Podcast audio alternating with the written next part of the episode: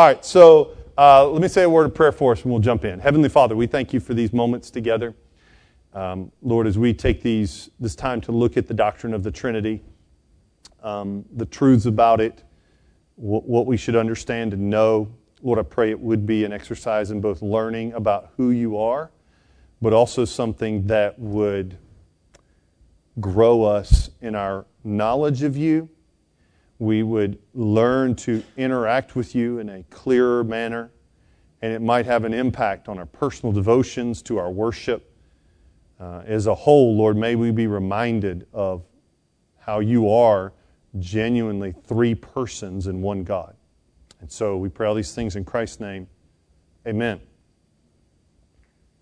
All right, let's do, uh, if you have your handout tonight, I want to walk through a little bit of an introduction then I'll spend some time in the Bible outlining this, and then take some time to speak about some things that people falsely believe about the Trinity. So let's read the summary statement to begin with. What, what is the Trinity? And I'll begin to unpack this. So the summary is the, the one true God, and here's the word, is triune, or three in one. He's eternally existing as three persons of Father, Son, and Holy Spirit.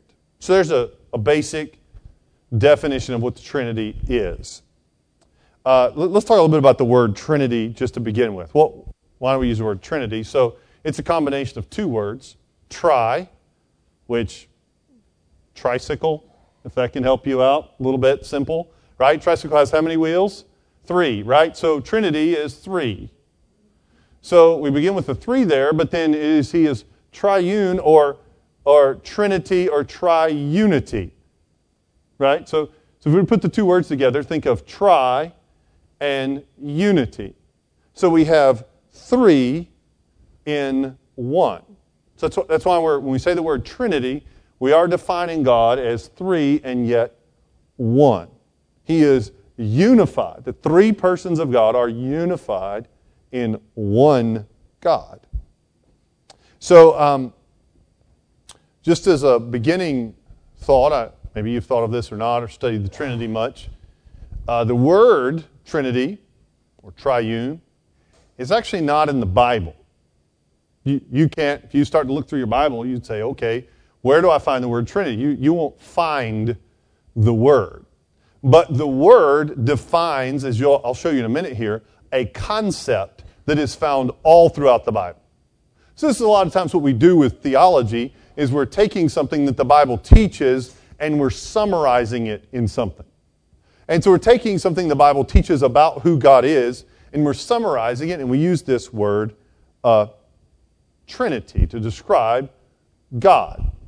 And this was first used, I think it was about 200 uh, AD that this word was first, somewhere in that neighborhood. I think it was Jerome, I was reading today, first used this word. And then over a period of time, in fact, not going to unpack church history, but this is one of the things that the church had to wrestle with because if the word Trinity is not there, the church was now trying to read the Bible and understand this difficult concept. I mean, can you imagine right now if you didn't already have some sort of church background and you had never thought about God before and you all of a sudden pick up your Bible today and you read, okay, there's one God, and then all of a sudden you start reading the New Testament and you see there's this God the Father and there's this God the Son and there's this God the Holy Spirit, and you're like, how in the world am I going to put this all together? So you can imagine as people were trying to define this, uh, there was a little bit of stumbling through the church. But ultimately, that's how we got to the doctrine of the Trinity. Um, let me say something on the beginning here. I joked at the beginning to say that I would answer every question, but many of us know that there's a bit of mystery to the doctrine of the Trinity. There, there's, a, there's a mystery here about answering what we're doing. And this is, I would appeal back to a verse I think I used a couple weeks ago, Deuteronomy 29 29. I think it's a great verse to help us. It says, The secret things belong to the Lord. So there's an element of this, and exactly how this works is a bit hard to understand. Uh, it's it's going to come up even as you begin to think about how Jesus is 100% man and 100% God. As your brain starts to get to really break that down, it, there are some parts that don't completely make sense to you. So I'm just mention a few things about why this is a mystery. First of all, I'll say mystery is okay. It's okay that God has, in fact, because of Deuteronomy 29 29, there's going to be some secret things that just belong to the Lord. It's okay that there are things about God that you do not know. It's okay. I'll take it a step further. Um, it's not just okay, it's a great reminder you are not God. Because if you could understand everything, then you would be God. So there's a good reminder that sometimes, I think this was, was teaching Sunday school, somebody was teaching the lesson, Gospel Project, Isaiah 55, 8, 9. My thoughts are higher than your thoughts, my ways are higher than your ways, right? In other words, it's a good reminder that God's like, his brain's up here and yours is down here, right? So there's a level at which when there's mystery like the Trinity, that we shouldn't be always bothered. In fact, it's, it's meant to be a mystery to us. I'll, I'll say the third one, and this would be helpful, uh, hopefully, to use it, that, mystery does not mean that it contradicts. In other words, uh, just because it might appear to contradict in my mind does not mean that it contradicts in the mind of God. So you might say, What? How does that work? How does it work that there are three persons and yet one God? I mean, if you think real hard about it, it's a bit difficult to put together. But that's the reason that you are a finite, limited mind peering into an infinite God unable to understand. So you don't look at it and say, well, just because I don't understand it, it contradicts. That's, that's not true. It's the fact that you're peering into something that's much greater and more complex than your mind. So I just want to mention, before we jump in, that's the mystery of the Trinity, a little bit about how we will explain it and then we're kind of going to leave it. And so just to say that is this is a good moment, a rule that I've, particularly in this and a few other areas. I think we need to learn to speak where the Bible speaks and not speak where the Bible doesn't speak. So we need to learn to think okay, when the Bible says this about what the Holy Spirit does, that's what the Holy Spirit does. I don't start making up things I think the Holy Spirit does. So, in the, in the midst of this, we need to learn how the Bible describes, in particular, each of the persons of the Trinity. So, let's start walking through the Bible. I just want to point you to a few verses that will show you the Trinity. So, if you were, if you were sitting across from somebody you think about this task. Somebody's not a Christian. In fact, we'll talk a minute about how this distinguishes us from other, other religions of the world. If you were sitting across from them they would say, okay, I want you, you tell me this Trinity thing's in the Bible. Show me. I mean, what would you say? What, where would you walk them? And so, what I'm about to give you is the verses that I would walk somebody through. Well, what I might show them about the Trinity. So, let's begin. Really, there's two elements. Let's begin with the oneness of God. And we're going to look both Old Testament and New Testament, okay? So I put them in here because I felt like it would turn into Bible drill if I didn't. So uh, we'll read through a few of these. I, again, I'm not going to unpack all of them, but I will mention a few of them. Um, Deuteronomy 6 4, maybe the primary verse on the oneness of God. Hear, O Israel, the Lord our God, the Lord is one. Right? It's a very, very clear statement. God is one. Isaiah 45, verse 5 I am the Lord, there is no other besides me, there is no God. He is the Lord, there's no, and even then, this he, he says, I am the Lord. There's no other gods. There is one single God. Okay, say, well, is that just the Old Testament that God is one? That's why I give you Romans chapter 3, verse 30. And uh, Paul's in the middle of making a point, but the beginning of his point, I won't read the whole verse. He says, Since God is one. So now I can take you to a Old Testament verse, God is one. New Testament verse, God is one. So we have a pretty clear statement that we don't serve multiple gods. We're not polytheists. We, We are monotheists. We believe there is one God. There's only one God. Okay? Now let's let's begin to unpack the three persons of God. Where in the Bible do we begin to see this as the three persons of God? And in many ways, this one will, the, the, the revelation that God provides in the Bible of the Trinity is a bit of, a, of an unfolding, progressive piece. You, you don't immediately see distinctly the three persons, you just begin to see them. So think about it as, particularly the three persons, as a, as a, you go through your Bible, you'll begin to see it's there, but as we go, it will become clearer and clearer as you get further along. So look at the verses here. In creation, Genesis chapter 1, verses 26 and 27. Then God said, Let us make man in our image, after our likeness. And let them have dominion over the fish of the sea, and over the birds of the heaven, over the livestock, and over every cre- over all the earth, and over every creeping thing that creeps on the earth. So, so there's this plurality, if you caught it, God is speaking of himself, and he says, Let us make man. So God, even out of the gate, well, at this point, who calls himself one, is speaking in a plurality. He, he, there is, and you know, this is where you go to Colossians chapter 1 in the New Testament talking about how all things were created through Christ.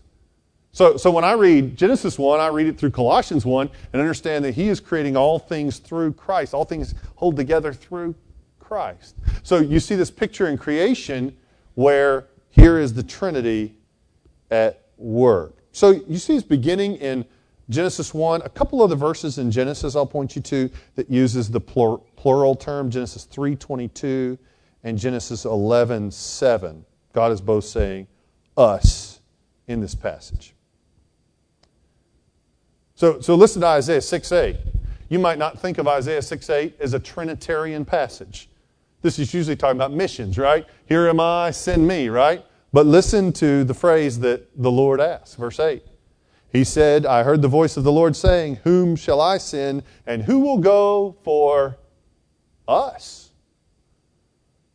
Even as, and this is what we're going to get to today, you need, we, we don't think about God in a Trinitarian fashion enough. If I were to, if I were to press an application into your life, you, you probably don't think about the, the Trinitarian action of God enough. And I'm not speaking, sometimes we just either focus on one in particular. I'm speaking about thinking of the three persons as a whole acting together in different parts. So, so we'll press further. But in this moment, you could even say that the mission sending act of God is Trinitarian here. He's sending Isaiah, here, I, here am I, send me. It is done from us, right? So let's jump to the New Testament.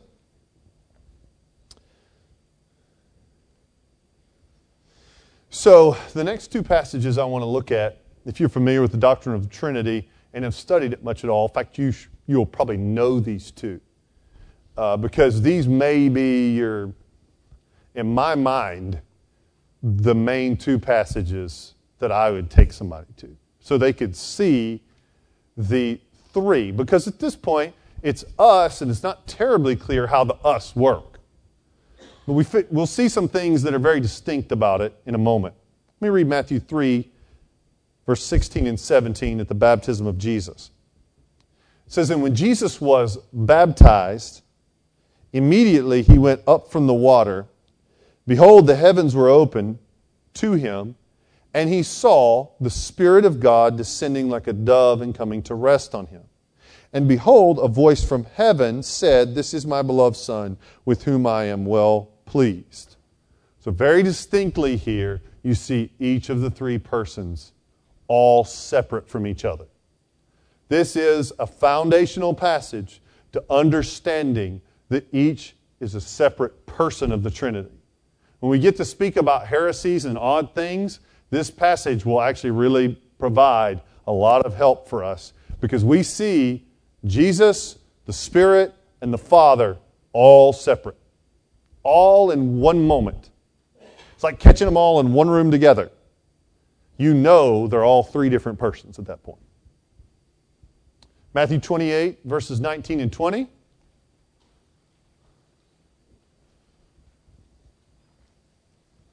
This is the what we know as the Great Commission. Another making disciples. This is how Jesus is calling. This is a calling placed on each one of our lives. Notice this is why we baptize in a Trinitarian fashion, right? We don't say we baptize you in the name of Jesus. Listen to verse 19. Go therefore and make disciples of all nations, baptizing them in the name of the Father and of the Son and of the Holy Spirit, teaching them to observe all that I have commanded you, and behold, I am with you to the end of the age. So, so you get the sense that even in this moment, there is the Father, the Son, and the Holy Spirit. I'll, I'll, reference this passage a few more times. I'm, I'm going to make some more points in a minute. I want you to keep these two passages in your mind. Here we have them all laid up next to each other, is how we baptized, and then we also, previous to that, we see them all as separate persons. Jude verses 20 and 21 says, But you, beloved, building yourselves up in the most holy faith, and praying in the Holy Spirit, Keep yourselves in the love of God, waiting for the mercy of our Lord Jesus Christ that leads to eternal life. Here's how you need to begin to think that the Bible begins to distinguish the persons of the Trinity and actually gives you some, even here. You say, How do you pray? You pray in the Holy Spirit. You keep yourselves what? In the love of God and then in the midst of that, you rely, you wait on the mercy of Christ. You see the distinctions there we can speak about? I can particularly speak about the mercy of Christ right now, the prayers that the Holy Spirit aids, and I can speak about how God has love for you. The Father loves you. You see, you see there's this Trinitarian moment speaking about each one. So, if this is true, we see there are three persons, the scripture, and there is one God, how, what are some key phrases, or as we in this study, we call them major affirmations? What are the things we affirm about God? Let me give you uh, a few. The first one is there is only one God. There's only one God. You, you, saw it in the verses in the Old Testament, you saw it in the verses in the New Testament.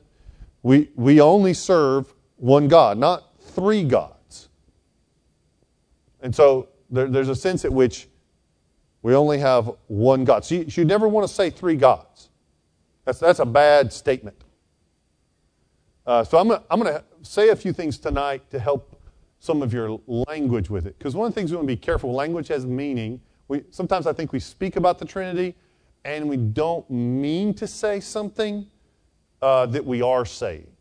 So I want, I'm going to help walk through some words uh, tonight and say, well, I probably wouldn't say it this way, and I'll explain why. The second one here is this, this God eternally exists as Father, as Son, and His Holy Spirit. There's a couple nuances here. Um, distinctly, there are three persons the Father, the Son, and the Holy Spirit. So, in other words, the Father is not the Son, the Father is not the Spirit. Father is the Father. And um, this is a relationship. I, I have a diagram there. Uh, I think I think it's on the page you're looking at. Oh, we got it up on the screen too. Um, in a minute, I'm going to speak a little bit about using analogies. Uh, I'm not a huge fan of analogies, but I do think this diagram can be helpful because it shows us in particular that everyone, it's, it's more just meant to be read. And so if you look at it and say the Father is not the Son and the Father is not the Spirit. So each one, if around the edges you say is not. But the Father is God, the Son is God, the Spirit is God. All of them are God. They're distinct, not each other, but all of them are God so, so you see the, the picture there. So I think that's helpful for people to begin to understand how this works. how to speak about it. There, there's another little piece, um, and I, I don't intend to step into this. For those of you who have studied the Trinity for a period of time, we're going we're to talk in a second about roles. And um, in particular, the different roles the Trinity plays. There, there's a bit of a controversy about the length of time that those roles occur. This may be beyond what you would be interested in. But some people would say that the Trinity, the roles I'm going to talk about in a minute, are only temporary. So the Father, the Son submits to the Father is only temporary. But we would say that they're eternal. In other words, we, we just said it right there. That's the distinction. This God eternally exists as Father, Son, and Holy Spirit. So, so they're always like that. It's not like, well, when creation happened, all of a sudden God the Father says, Hey, Jesus, you go play the Son. We'll do it for a little bit and then we'll quit, right? It's not like a, hey, we'll try this. This is, this is who He is. This is who God is. So let me carry it a step further. The third one here is each of these are three per, each of these three persons is fully God. Now you may not think about this very hard sometimes, but uh, this actually was one of the. This is where most. Start my sentence again. Historically, this is where most of the argument was residing. Everybody knew God the Father was God. The questions were, is God the Son and God the Spirit God?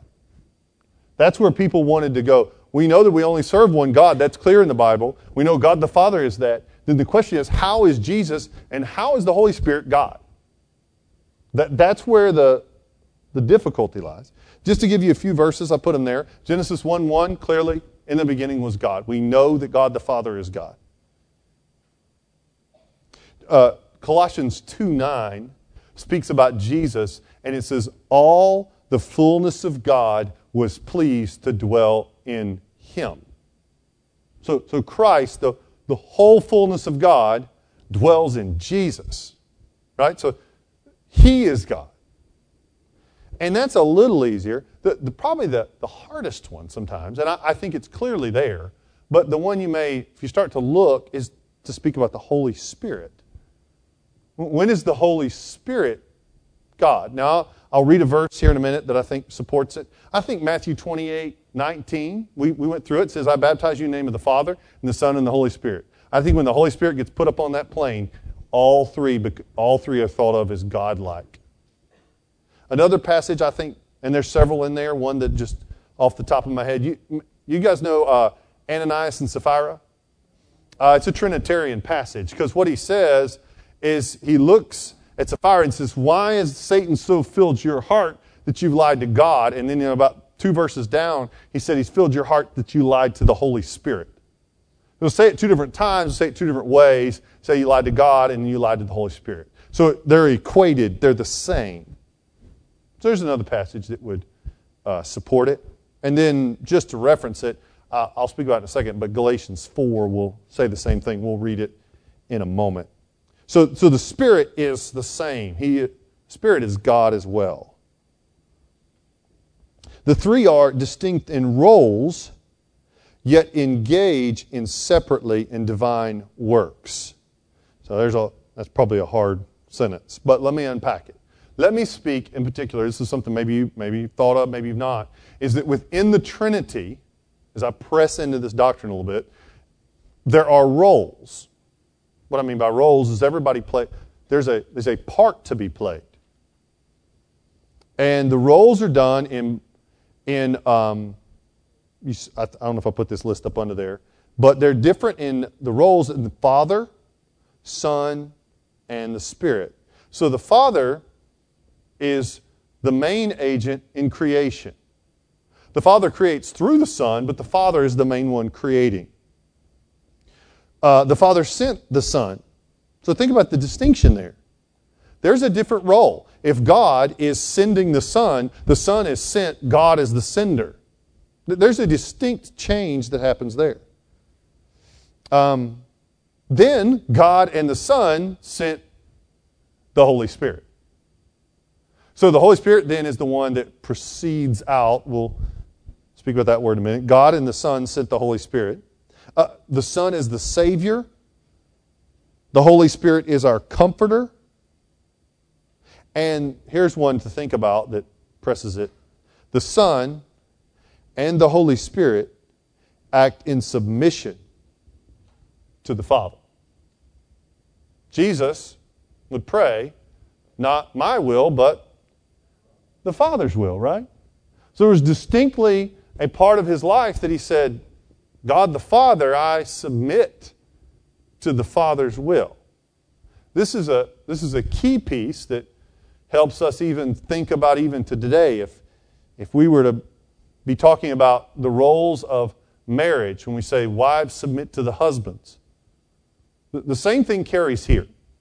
That if in the Trinity, God the Father is completely God, God the Son is completely God apart.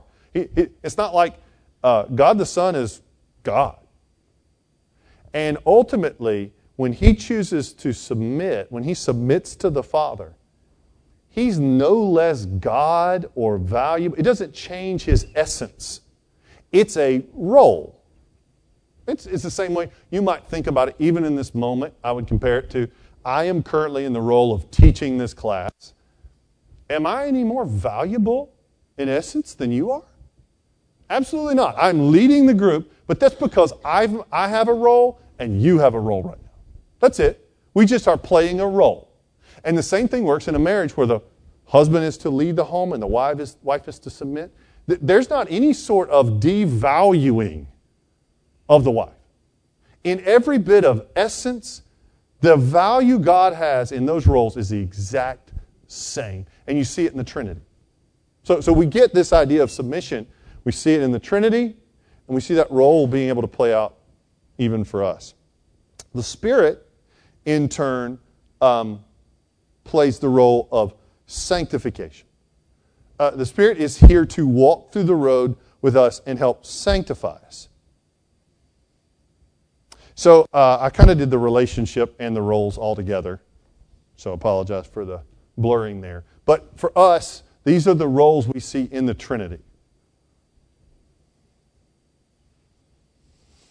Okay. All right. So the next one here is the three are distinct in eternal relations.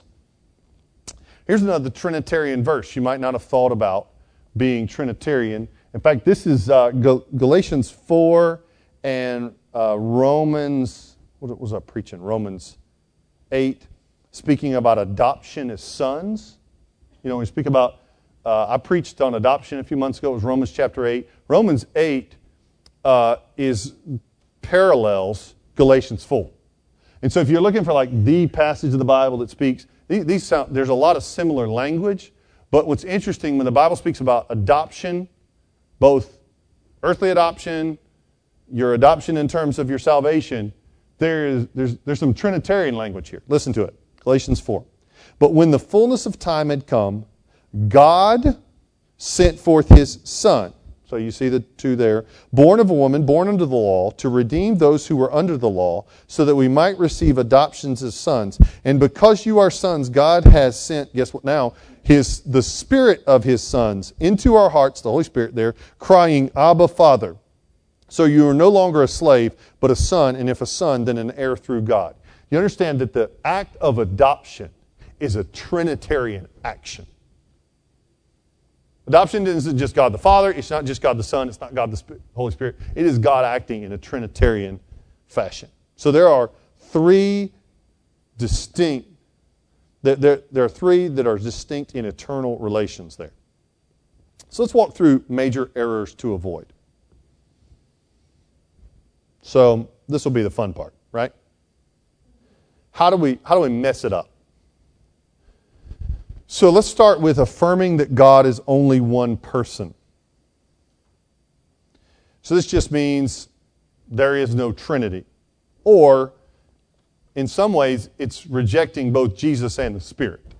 That's what you might say. Because you're probably not going to say, well, the Spirit's God, but the Father and Jesus are not, right? So you, most likely this will be picking the Father and not the Son and the Spirit. And so, uh, one of the ways in which I think this can happen is when we don't actually want to make a distinct three persons. Uh, in other words, we, we just want to say there's one God, but we don't want to go as far to say there's any sort of distinction between the three persons. We, we have to believe there's something substantial to be different between each of these uh, three persons. And so, um, anyway, I'll keep pressing and I'll, I'll talk about some more in a minute. So there's one of them. Second one, affirming that there are three gods. In other words, tritheism. We, in other words, we throw completely out that there's one God, and we call Jesus God, Spirit God, Father God, and we just have three gods. That's not, that's there, but that's not one we typically would fall into. All right, now here's probably the one we fall into. Third one denying the distinctions of the three persons. Denying the distinctions of the three persons. So, so this, this plays out in uh, different forms. Uh, one of the famous heretical forms of the Trinity is called modalism. So, so in essence, we believe like three, God just had three different names, or he played three different parts. He took on three different modes.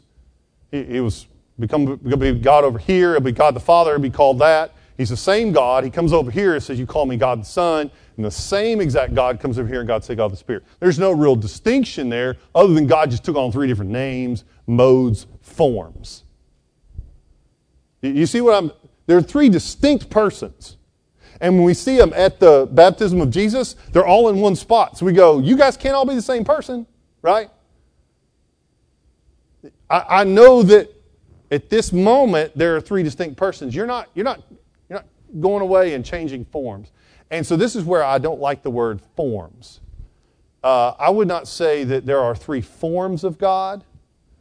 Uh, one of the, the, ways I did this, whether it was trick question or not, uh, when I did that theological survey about a year ago, on the survey, I, I, I put the Trinity is, and I put three persons of God, and then one of the other options, I put three forms of God. Well, you may not have known if you were picking it, but three forms of God is God changing into a different form. I don't want to say three forms. I want to say three persons. They are distinctly different. So I wouldn't use the term forms. Again, I didn't think everybody was picking that because they knew what they were picking. But I would just say that's not a term I would use. You're, you're, you're kind of pressing towards this idea. Now, now um, here's where I, am going to take this moment to say I would uh, lean away from using analogies. I know they can be helpful. Uh, but every analogy we have breaks down. Because simple analogies don't match the complex truth of the Trinity. Every single one of them will fail at some part. Let me take a few for example. I'll just walk through a couple. Um, let's take the three leaf clover. Three leaves on a clover. It's all called a clover, right? The, the problem is that each leaf is only part of the clover. Do you understand that Jesus is all of God? He's not a third of God. He is all of God. And the Holy Spirit is all of God, and the Father is all. So, so we can't just say, well, really, all the Trinity is is just God just chopped up into th- thirds.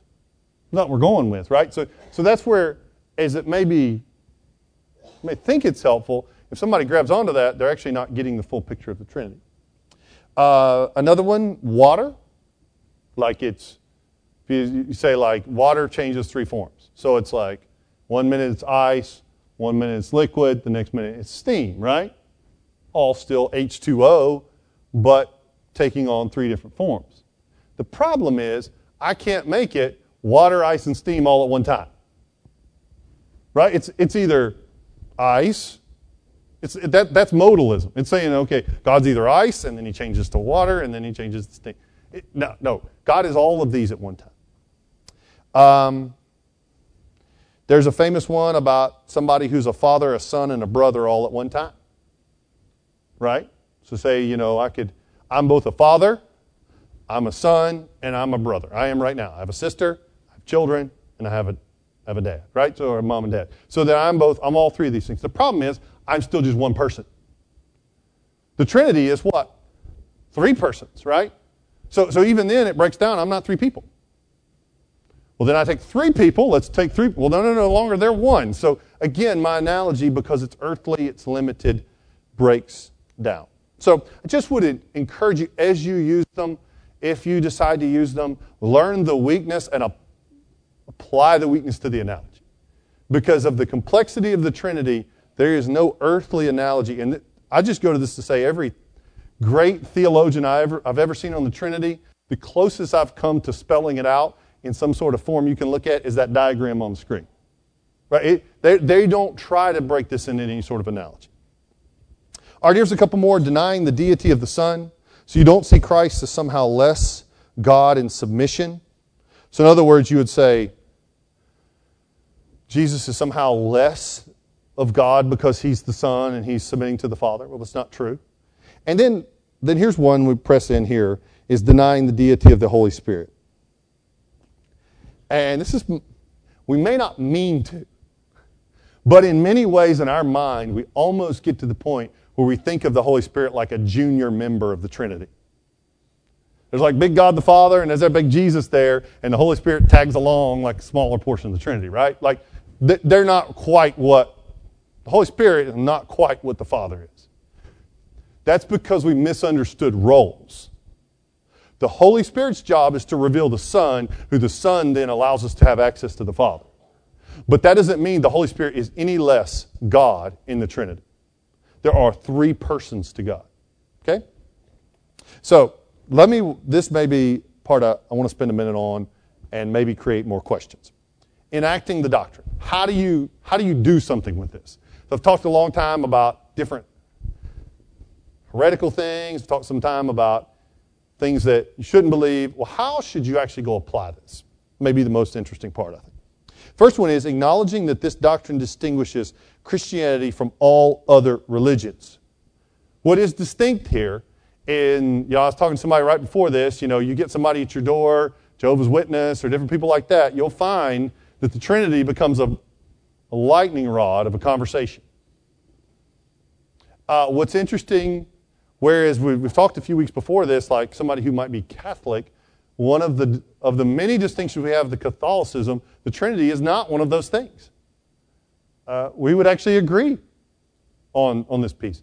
But um, ultimately, when you go to like Buddhism or Judaism, I mean, for, for a person who's a Jew looks at the Old Testament, they only ever see one God. They never get past the one God piece.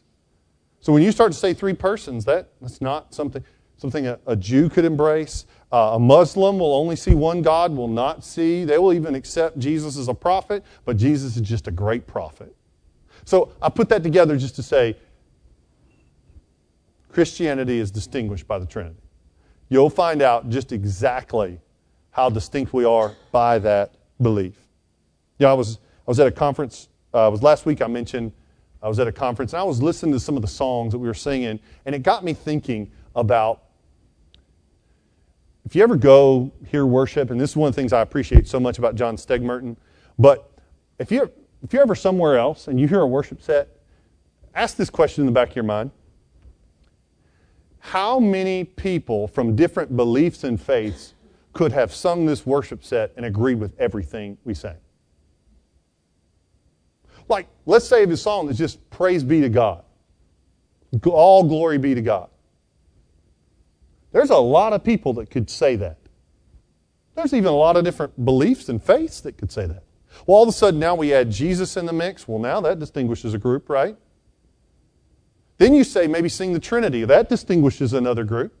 Then you press that even further. You put the gospel in there and say Jesus' blood is what saves us from the wrath of God. All of a sudden you've now You've now made a statement as a group of people. I just wonder sometimes, I sit and, sit and listen to singing and think uh, how much we learn from singing and how much I appreciate we sing things here that in particular speak directly to what we believe. Anyway. All right, let me give you a second one here. Worshiping God is triune. So let's talk about worship for a minute. Here's some good phrases to learn. You worship you worship the Father through the Son by the power of the Holy Spirit. You worship the Father through the Son by the power of the Holy Spirit. The Holy Spirit enables you.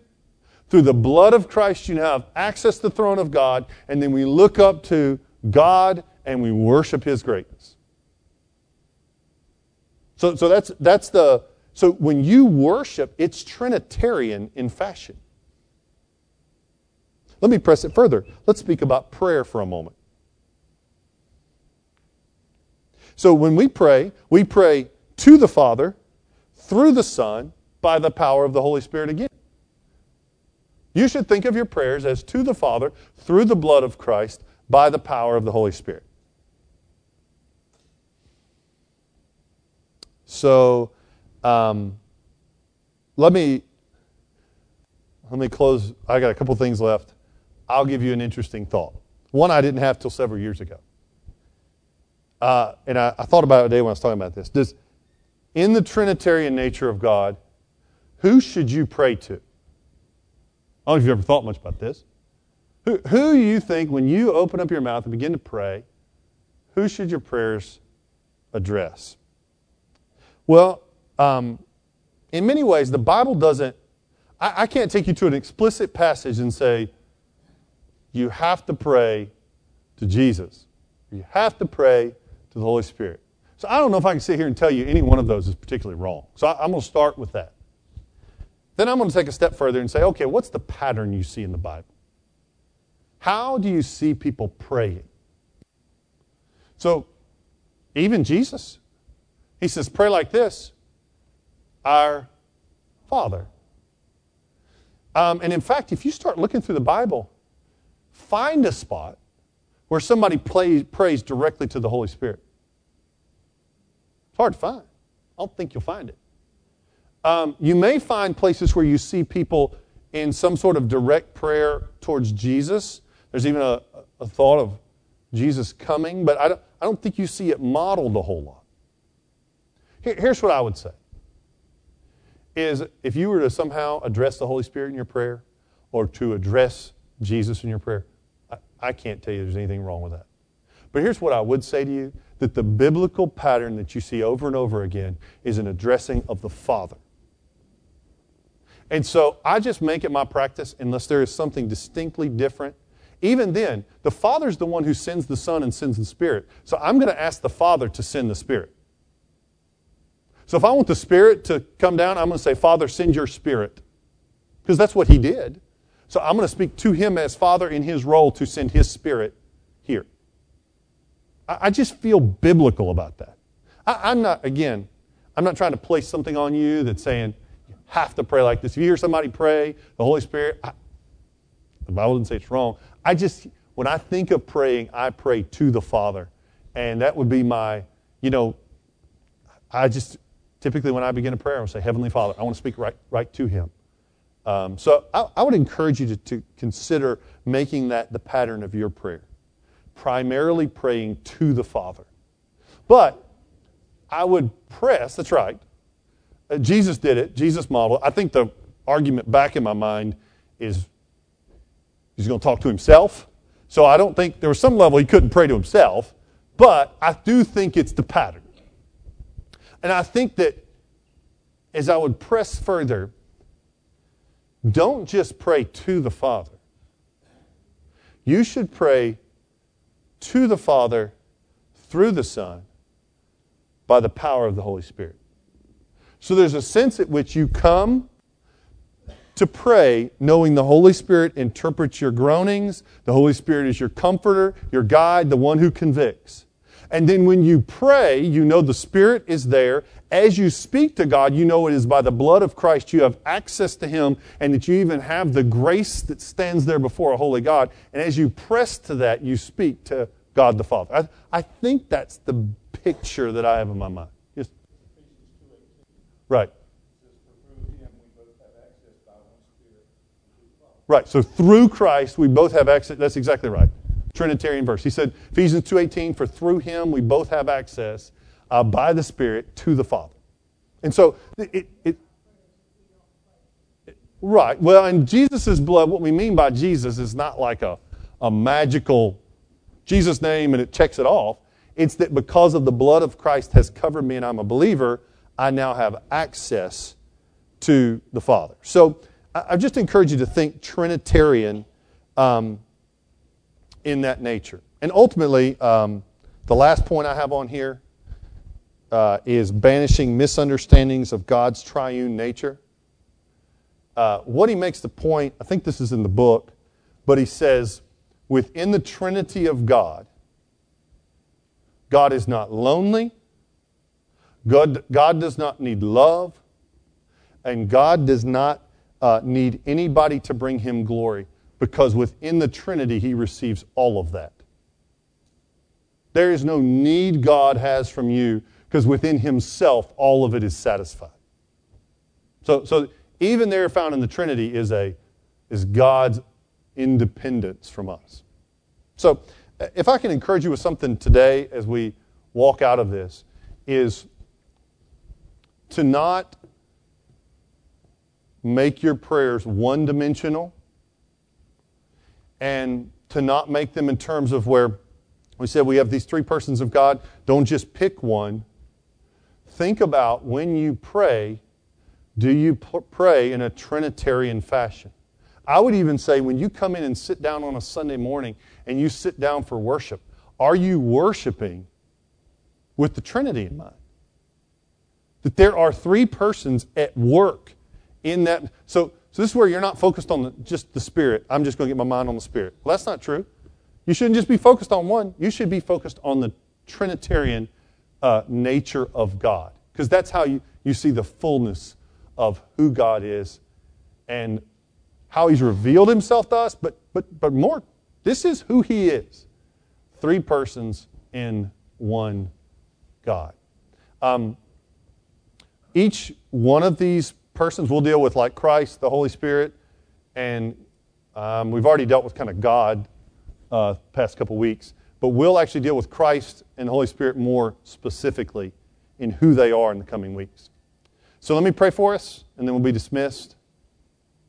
And you know I'd like to do is uh, pray for those that are in the path of this hurricane tonight as we close.